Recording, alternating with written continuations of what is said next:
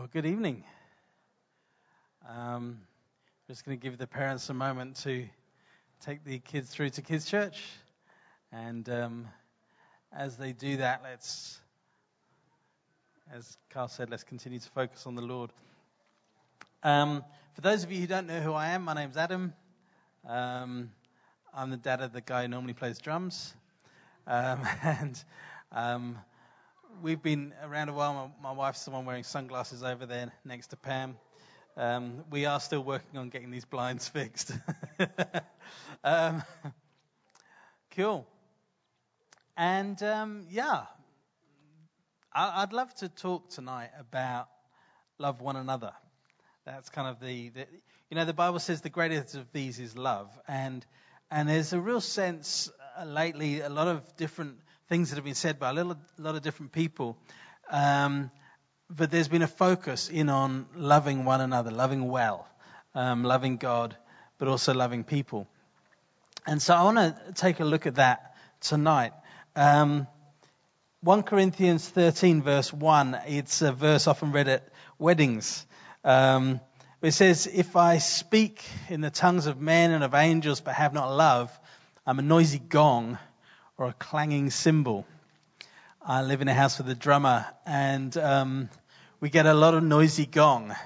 And it does come a point that sometimes we just go, bro, it's Sunday, just stop. Or, come on, it's after 9 o'clock, at night, please stop. There's nothing really great about a clanging cymbal or a noisy gong. And there's nothing really great about someone who's a fantastic Christian but doesn't love anyone. And that's really where Paul is going here. He's saying that there's something that Paul values above even spiritual gifts, like speaking with the tongues of angels and men. He goes through a whole list of things that a person can do, and if they have not love, it counts for nothing. And the list includes some spectacular things that God might move in us to do. Things like, martyrdom. Who's keen for that one? He says, I can give my body to the flames to be burned. But if I haven't got love, it counts for nothing. I mean, I don't know if you've seen, I remember growing up in Fox's Book of Martyrs and different storybooks about the Christians who had fought for the right to print the Bible, and Tyndale and other guys like this. Many of these stories end with someone tied to a stake being set alight in the market square. It's possible to be that guy. And if you don't have love, it counts for nothing. That is hectic. And one of the things I've really realized over this last season myself is that it's possible to be that guy much easier than you think. That you can do all the right stuff. You can do good things well and still not be doing the right thing. And so it's important for us to really focus on what is the right thing. What is the thing God has for us? There's John. He refers to himself as the disciple whom Jesus loved. So he certainly was not lacking in confidence. He taught a lot on love. He wrote his gospel, and there's a lot in his gospel about love. And then he wrote 3 letters as well, and they focus on love. 1 John 4, 19 to 21 says, we love because he first loved us. If anyone says, I love God, and hates his brother, he's a liar.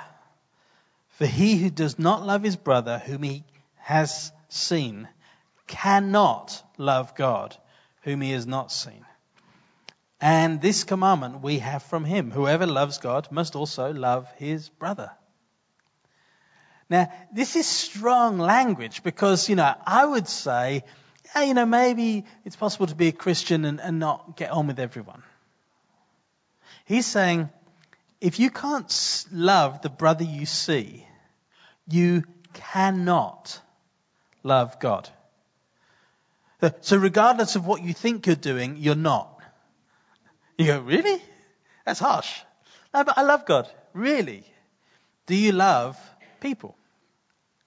And so this is the challenge for us. And this isn't a heavy. This is just one of those things where God goes, this is how it's done. At the end of the day, if you want to love God, love someone. It's too easy to love God. People all over the world love God. And they do crazy things for him, like killing people, shooting people, blowing up places, because they love God so much. But actually what the Bible teaches us is the way we prove that we love God is by loving that other person. I don't go blow someplace up to prove I love God. No, rather I build someone up to show that I love God. But there's something about the love of God that is immensely practical in our everyday lives and is radically counterintuitive when it comes to much of the religion we see in the world around us. Loving one another, for John, is the evidence that we love God. If we don't love each other, we just don't love God, period. Now, that's one of those things where you go, okay, is there a sliding scale? Is it a spectrum? Because there's this one guy. You know, I love most people, but there's this one guy. And it's like, okay, well, John also says, you know, I write these things so you don't sin. But if you do sin, you have an advocate before the Father. So just repent. You know, get over it, move on. So you don't have to beat yourself up about this stuff. This is just where God's pointing us. He's going, this is the way, walk in it. It's that voice behind us saying, don't turn to the left, don't turn to the right. Do this, go in this direction. Where did the disciples and the apostles get these ideas from? Well, of course, they got them from Jesus. Jesus was the one who taught us the importance of love. And he's the one who taught us to live with eternity in mind. And so when we're thinking about things I do today, I need to be thinking about the eternal consequence of those things. Like, what's it going to mean when I actually get to the end of my life? And then how much of my life do I want God not to look at? You know, like that's because I know for me there's a lot. And I thank God that he gave Jesus, and Jesus' blood can make me clean of those things. But they still happened. You know, and I want to get to the end and go, God, thank you for Jesus. But I also obeyed your commands. In these things that are so fundamental that I did obey the commands. You know, you don't want to be those who, Jesus talks about some getting in, or it might have been Paul, smelling of smoke. It's almost like, you know, Shadrach, Meshach, and Abednego, when they were thrown in the fire, bound, the ropes got burnt off them and they came out not even smelling of smoke. But God says there's going to be some in heaven who smell a bit like they're in the, okay, you came through the bry on the way here. And the reason is that everything they did is going to be burnt up. They're going to have nothing left to show. That's wild. You say, I don't want to be that guy. I don't want to be in the smoking section of heaven. I want to be right up the front, smelling fresh, you know. That is the desire, you know. But it is very easy to have wrong ideas about what we're aiming at in terms of eternity, in terms of, I know that the things I do now are going to impact on eternity, so let me do awesome things. And immediately I'm off track. If I'm saying, so let me do awesome things, because Jesus spoke about this. He gave a couple of illustrations of times the guys were going to come to him at the end of the world. And the end of the world is a real thing, you know, it's coming, it's there. We don't know when, we know where, here. It's like the world. It'll happen on the world. We'll be there or not, but those who are dead will be raised. Everyone's going to be judged. We're going to stand in front of God and he will ask questions. He will scrutinize us. And yes, we had the blood of Jesus, but we want something that pleases him. We want to live lives that please him. And so when he talks about some of those on that day, Matthew 7, he talks about on one of these occasions. He says, not everyone who says to me, Lord, Lord, will enter the kingdom of God, but the one who does the will of my Father who is in heaven. Now, this is one of those things, you know, it might be that you were once in a meeting or a school assembly and someone said, who wants to give their life to Jesus? And you say, I will. You put your hand up, Lord, Lord. You know, that's me. I'm a Christian now.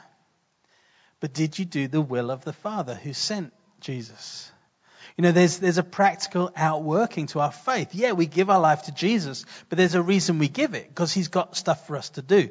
The Bible says we're his workmanship, created for good works in Christ Jesus that he prepared beforehand for us to do, for us to walk in. And so there's actually something he wants you for. He's not a stamp collector. I don't know about you. Growing up, I collected stamps, you know, because I'm exciting. And so... my dad had a Penny Black. Well, I mean, a Penny Black is the first stamp ever made. It had featured the face of Queen Victoria. His one wasn't very expensive because it was slightly damaged, and so he got it cheap. But, you know, he had the collection, and so we all thought, well, that's what you do with your life. You know, you collect stamps. But what's the purpose? I mean, the stamp's already done the sending a letter bit. This is now a redundant thing. God is not a stamp collector. He doesn't want to add you to his collection as a redundant thing. We're his workmanship, created for good works in Christ Jesus that he prepared beforehand for us to walk in. And so when we come to Jesus, it's not because he's just collecting redundant objects. Like my mum had these little pots with little crests and the words from, like, so every town they visited all around the British Isles, you know, you got these little... they're like little china pots. Absolute nightmare if you're trying to play football indoors. Yeah. They had to revisit quite a few towns. Sadly. Sorry, Mum. You know, absolute nightmare for the boys living in the house. But these little pots, redundant items, they're just collecting dust and stopping our fun. That's not what God's doing, okay? He's not a spoon collector, pot collector, stamp collector. He has something for us to walk in. He has something awesome for us to do, but not awesome in the way that we might imagine. He says, Matthew 7, "Not everyone who says to me, 'Lord, Lord,' will enter the kingdom of God, but the one who does the will of my Father who is in heaven. On that day, many will say to me, 'Lord, Lord, did we not prophesy in your name?'" Awesome thing to do. "Cast out demons in your name." Awesome thing to do. "And do many mighty works in your name. And then I will declare to them, 'I never knew you. Depart from me, you workers of lawlessness.'" Whoa, surprise ending. So here's this moment. This guy turns up and he's like, prophecy, check. You know, like casting out demons, check. Awesome. I'm doing well so far. Many mighty works, check. And Jesus is like, "Sorry, who are you? What's your name? No, you're not on the list. I don't know who you are." That verse used to terrify me. The only reason why it doesn't terrify me now is because I'm busy preaching. It'll still terrify me tomorrow. It's a terrifying thought that we could get everything right in terms of the facade, in terms of the look of the thing. I can look like a really awesome Christian. I can prophesy. Now, we want people to prophesy. We have the microphone set up each week so the guys can come with words and whatever the Lord's bringing. We want all the demons cast out, like all of them. We want that. And whatever many mighty works is, sounds good too. Let's do it. But these guys, Jesus didn't even know who they were. So they turn up, having done all that in his name, says, "Sorry, don't know who you are." And that might be confusing to us. But like Wesley said earlier, he said, you know, there's our way and there's God's way. And sometimes we can read the Bible and just pick things to do. Doesn't mean it's what God has us doing. It doesn't mean that we're following him. I can read the Bible and pick 100 things to do. I could start a church where I just pick random verses every week and set it as some kind of mandate for everyone. Put a lot of law on people, put a lot of burden on people. But there's certain things that Christ did require of us. And we're going to see what that is. So we've got these people that they're calling Jesus Lord, but he doesn't know who they are. And so that makes us a little insecure, because then we go, but how do I know if I know him? Because I thought I knew him. So how do I know that I know him? And thankfully the Bible does give us an answer to that. 1 John 2:3, it says, "By this we know that we have come to know him, if we keep his commandments." Now, what was the great commandment that Jesus talked about? He talked about two commandments. But there was one that he said was a new commandment. So when he's asked, what's the greatest commandment in the law? He says, well, love the Lord with all your heart, all your soul, all your strength, all your might. He said, but there's a second that's like it. Actually, there wasn't at that point. It hadn't really been given in that way. But he says, a new commandment I give you. And so there was a sense of it in the law of the Old Testament, but there was a reality of it that Jesus brought and actually made it, formulated it as a commandment for us. And in John 13:34, he said, a new commandment I give you, that you love one another. Just as I have loved you, you also are to love one another. So we know that we know God if we keep his commandments. And the commandment he's given us is to love one another. And so that's the confidence we can have. And John writes about this in his first letter. He's like, this is the confidence we have before God is that we can know that we know him, that we can know that we're in him when we look at our own lives and see his love flowing through us to other people around us. And so this isn't some sort of peace, love and happiness, hippie commune vibes. Although, not saying there's anything wrong with that. Just that it would be, righteousness and peace and joy. But that there would be a practical loving of my neighbor.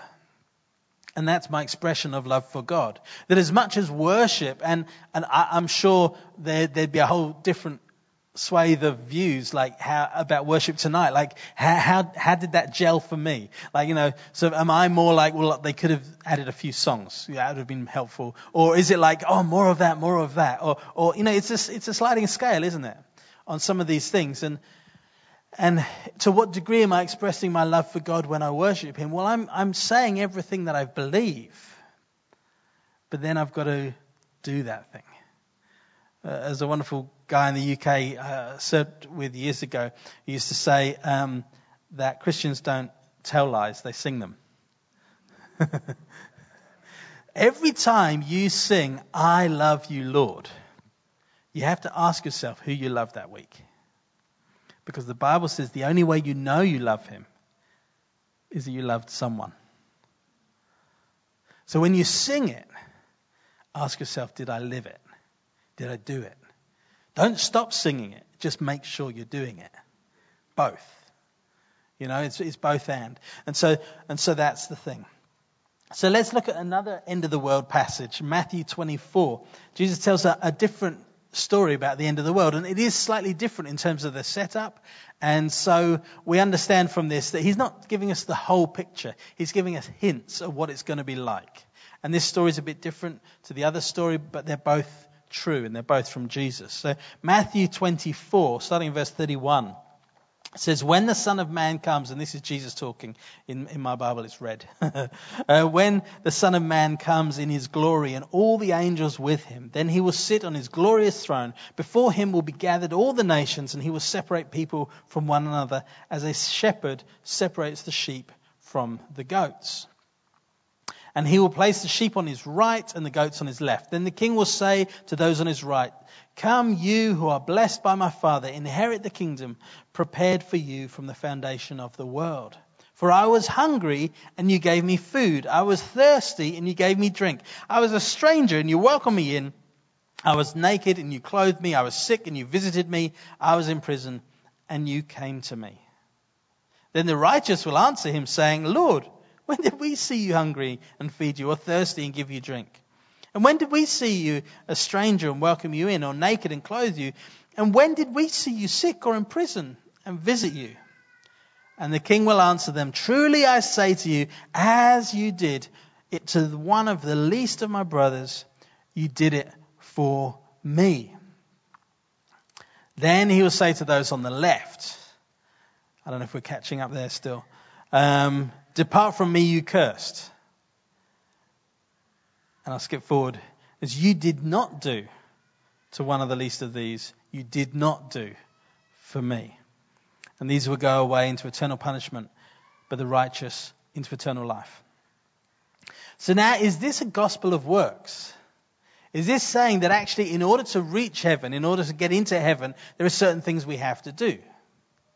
No, all Jesus was saying was love God and love one another. That's the great command. We get saved by acknowledging that he's our Lord. But if he's our Lord, we'll do what he says. And so even him being our Lord is something that's practically outworked and evidenced in our lives. If I say Jesus is Lord, he says, show me. And that's reasonable. I mean, you know, if you were in the army and you'd signed up for the army, and I thank God I never did, and I didn't have to. I was born way after military service in the UK. Even my dad didn't do it. So, like, it was a long, not like here. Never did that. But if I'd signed up for the army, and so I joined. And so the first thing, they take me into that hut to shave my hair. And I go, nah, I'm good, actually. I like it like this. But you've joined the army. Yeah, no, I have. In my heart, I really am part of this army. But I just really feel like for the look I'm going for, that cut's not going to work. And say they allow that and they take me through to the next place and they fit me out with these fatigues. Like, do you have something with a slightly wider leg? Because these are just a little tight. I prefer just, you know, I want to be, you know, I like something that doesn't feel quite so restrictive when I'm moving, particularly if I'm going to be running under cargo nets and stuff, you know, just something with a bit more stretch in it maybe. And they're looking at me like, did you join the army or did you like, what? And then we get to the mess hall. And it's the first meal and they put something on my plate. And I'm just like, is this vegan? Because I'm a vegan and it needs to be gluten-free. Now, sorry, was that crossing a line there? You see, if we say, you're my Lord, that comes with certain implications. Just like if I sign up to the army, I actually have given my life to them. I've given my life away. And so this is the thing. I actually have to live up to the thing I'm saying. And here, what he's saying is, when I was sick, you visited me. That's super practical. So if you know someone in your community, if they got COVID, you're probably not meant to. But if it's not COVID, visit them. Take them grapes or chicken soup or whatever the thing is that people want when they're sick, you know. I was hungry, you gave me food. Now, we do this through the church. Like, we collect the pantry and we have the pantry box. But sometimes it's easy to go, well, I dropped off a tin of beans this month, so I'm good. That's discharged my duty to the world, you know. And anyone who's been on the pantry will tell you, they don't even like beans anymore. Like, they're so over beans. But, you know, it could be that there's someone you're aware of. And yeah, the church can do the organized thing, but maybe you could love them. Maybe you could go to them with a bag of groceries. People have done that to us at different times, not necessarily because we were stony broke, but just because they felt to bless us. And it's amazing.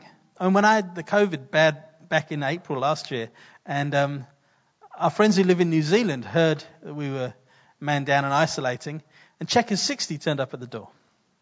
Because they could still do it from their phone, you know. Now, how cool is that? How loving is that? Nothing in those bags was good for you. And that is really loving.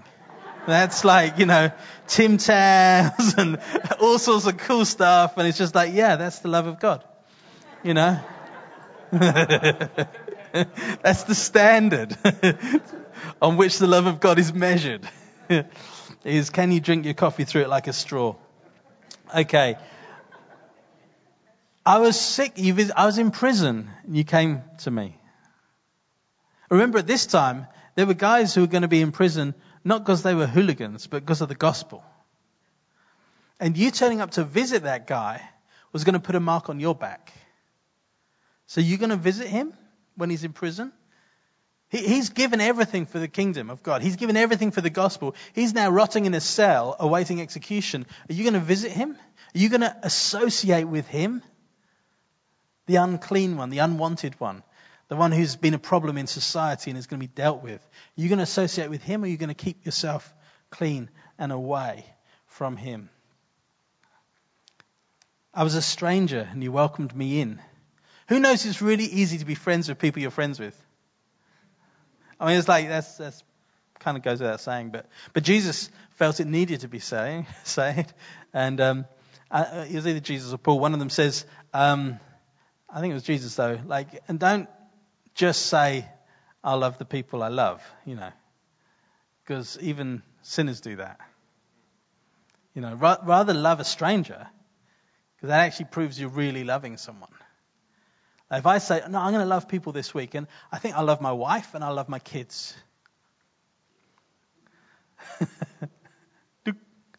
Done. Tick. No, I'm meant to do that anyway. I mean, hopefully I do that. They'll let you know if I don't. But but on top of that, who else did I love? Who else did I spend time with? And one of the other ways we love people is by confessing our sin to them. So James talks about this. James 5.16, he says, therefore confess your sins to one another and pray for one another. And 1 John 1.7 says, if we walk in the light, in other words, transparently, being vulnerable and sharing our life, as he is in the light, we have fellowship with one another, and the blood of Jesus cleanses us from all our sins. One of the things that I discovered in this last season is I've known Brett like years and years. We go way back. Like I arrived in this country about 2003. At that time, he was the youth pastor down at the Baptist. I was doing youth pastoring here in Edgemead, and we kind of had a youth pastors hangout. So I got to know him really early in those days, and I've known him ever since. Served on his eldership team in Sunningdale before we were planted out here, and then served on his eldership team here as well. But in the last 18 months, I've probably gotten to know him better than I'd ever known him ever. And the reason is that I was in a season where I was being very, very much more transparent about what was going on inside me. I confessed sin. I talked about my brokenness. I told him what was going on in therapy when I was talking to the therapist, or my probation officer, as I called her. And you know, like walking this journey of being broken and acknowledging brokenness, acknowledging sin in my life, and actually walking in the light, John calls it. The fellowship I've had with him in the last 18 months is totally night and day different to the fellowship I'd had before. And I encourage you, like, walk in your light. Walk in the light. Walk with your brokenness. Paul says, I resolve to boast in nothing but my weakness. I'd rather boast in my weakness. I'll boast in the cross, but I won't boast in myself. I'll boast in the cross, and then I'll boast in my brokenness. And those are the two things you'll hear me talking about, is the cross and how good it is, and me and how broken I am. And that's the solution for me, and that's the solution for you. And that is his topic of conversation. That's where he's going to go with that, because he doesn't want to create a sense of anything. Brett, a couple of months back, talked about Instagram church. And I think that's one of those things where, you know, on Instagram you've got the filters, and you've got that you can just make everything perfect. You can crop out the ugly bits, you can zoom in on the good bits, and if you want to present the perfect life, you can do it. I don't think there's anyone out there presenting their misery. Well, maybe there is. I don't follow those people. There aren't many people presenting their misery on Instagram. Why? Because they don't get follows, they don't get likes. You know, so you can be in pain, but the drug that Instagram is the like. So you're still going to present something that someone will like, so that you get that rush from seeing the thumbs come in. But actually, when you're with a friend, a real friend, and you talk about your brokenness, then you have true fellowship. Then you have something that is far better than all of that. So it's super practical. We've talked about food, sharing food. We've talked about visiting sick people. I mean, these are things anyone can do. This doesn't require us to be even a leader in the life of the church. You can offer someone water, it says there. I mean, that's the water. There's a machine there. It's even cold water. It's nice. So, like, we were in a meeting the other day, and someone got a dry mouth, and then someone gets up to fetch the water, and I'm going, that's on the list. So that's good.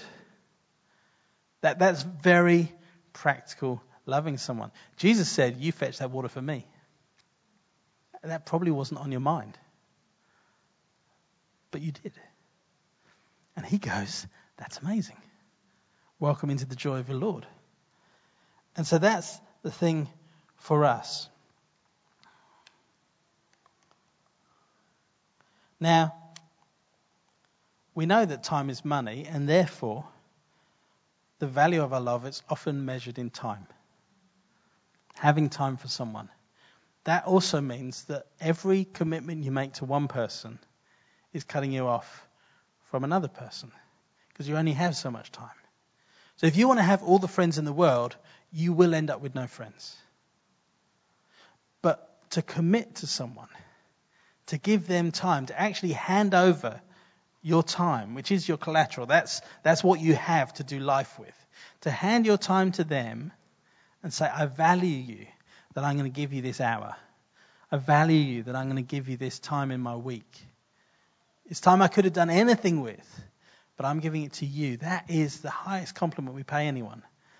And that thing Carl spoke about at the beginning, and then the prophetic word came from Tina, used the same phrase. You're not an afterthought.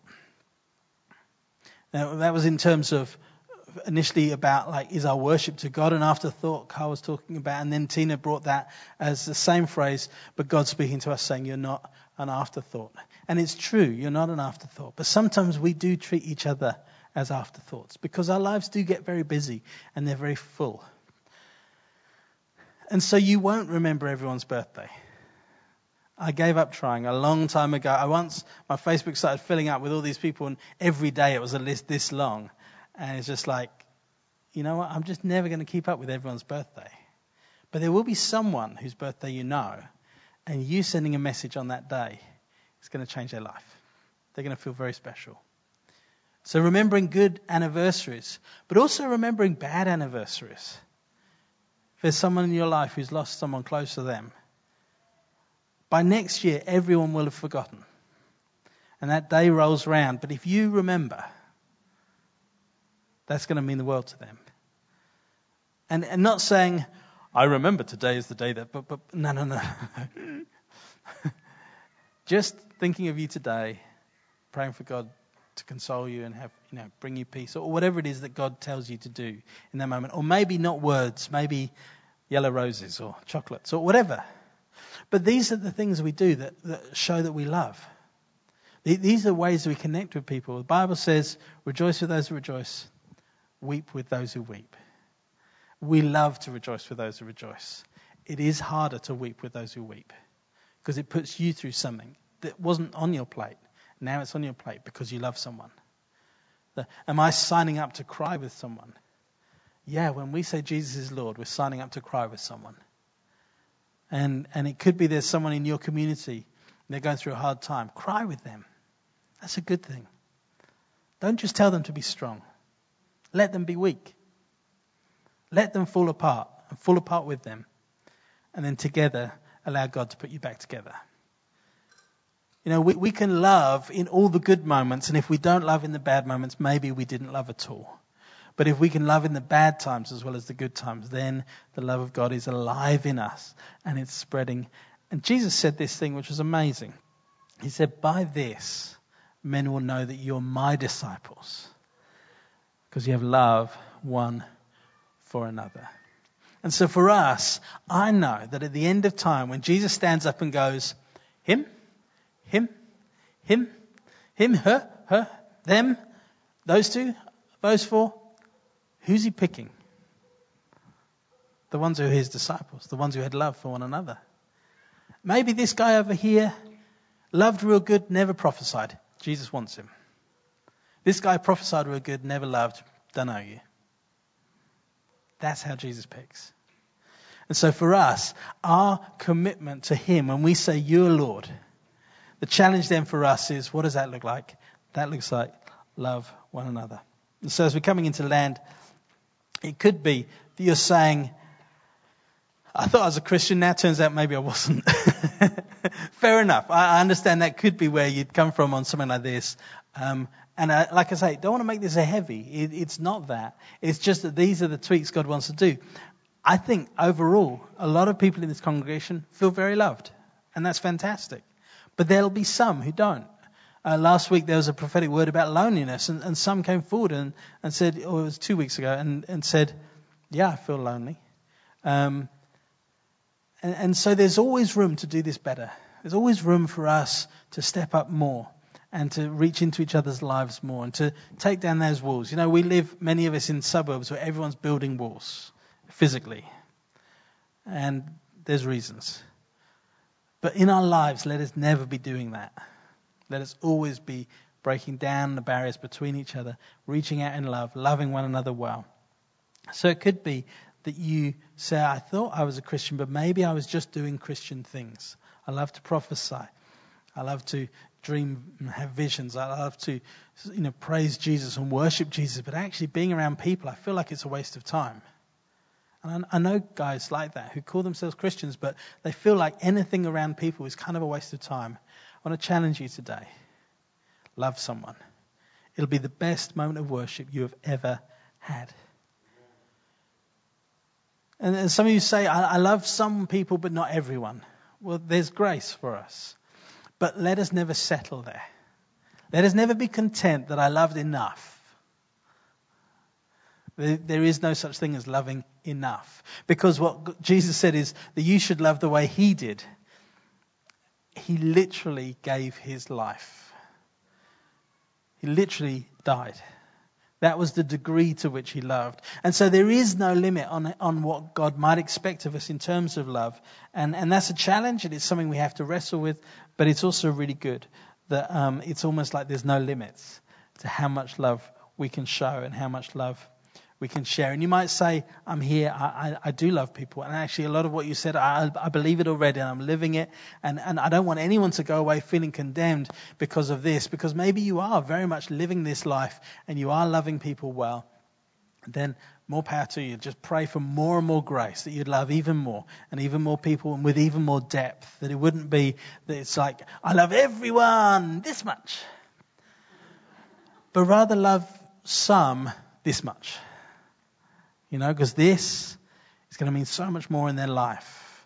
And if we all loved everyone this much, I don't know if people would know we're his disciples. But if each of us loves some this much, then people will look at us and go, surely God is amongst them. There's something different about that community of people. And that's a challenge for us. So I'd love us to respond to Jesus in this moment. And this isn't one of those things where I can just like sort of say a prayer and suddenly you'll love everyone. I wish it was that easy. But what we can do is we can make a commitment to the Lord. We can say, I said you are my Lord, and now I want to live this way for you. Now it could be you're here this evening and Jesus isn't your Lord. You haven't given your life to him. And then I would love to offer that opportunity to you right now.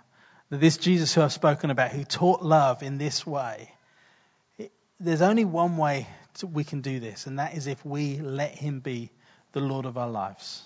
We can't do this on our own. We'll always fail. When none of us is kind enough, good enough, patient enough to love the way that God needs us to or wants us to. But if we bring ourselves to him, we can do that.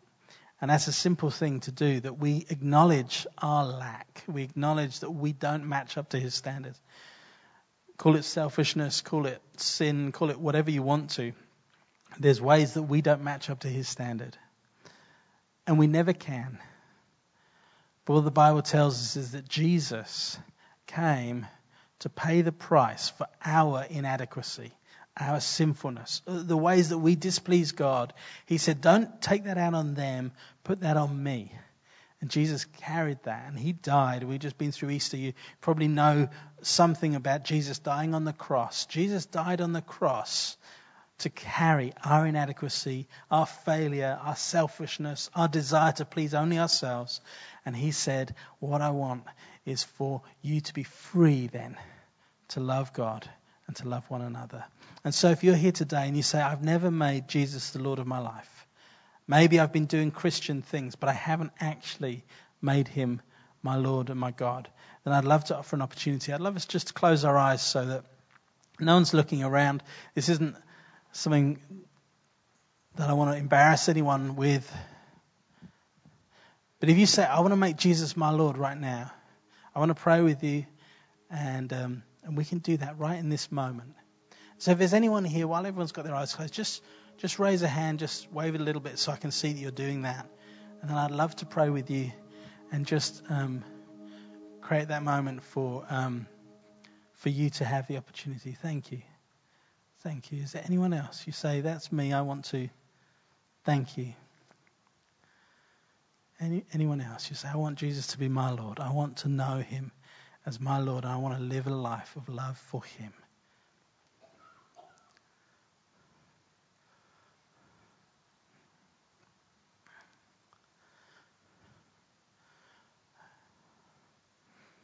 Okay, so for those of you who know Jesus already, love him, why don't you join me in this prayer? For the guys who just raised their hands, I saw two, there may be more of you.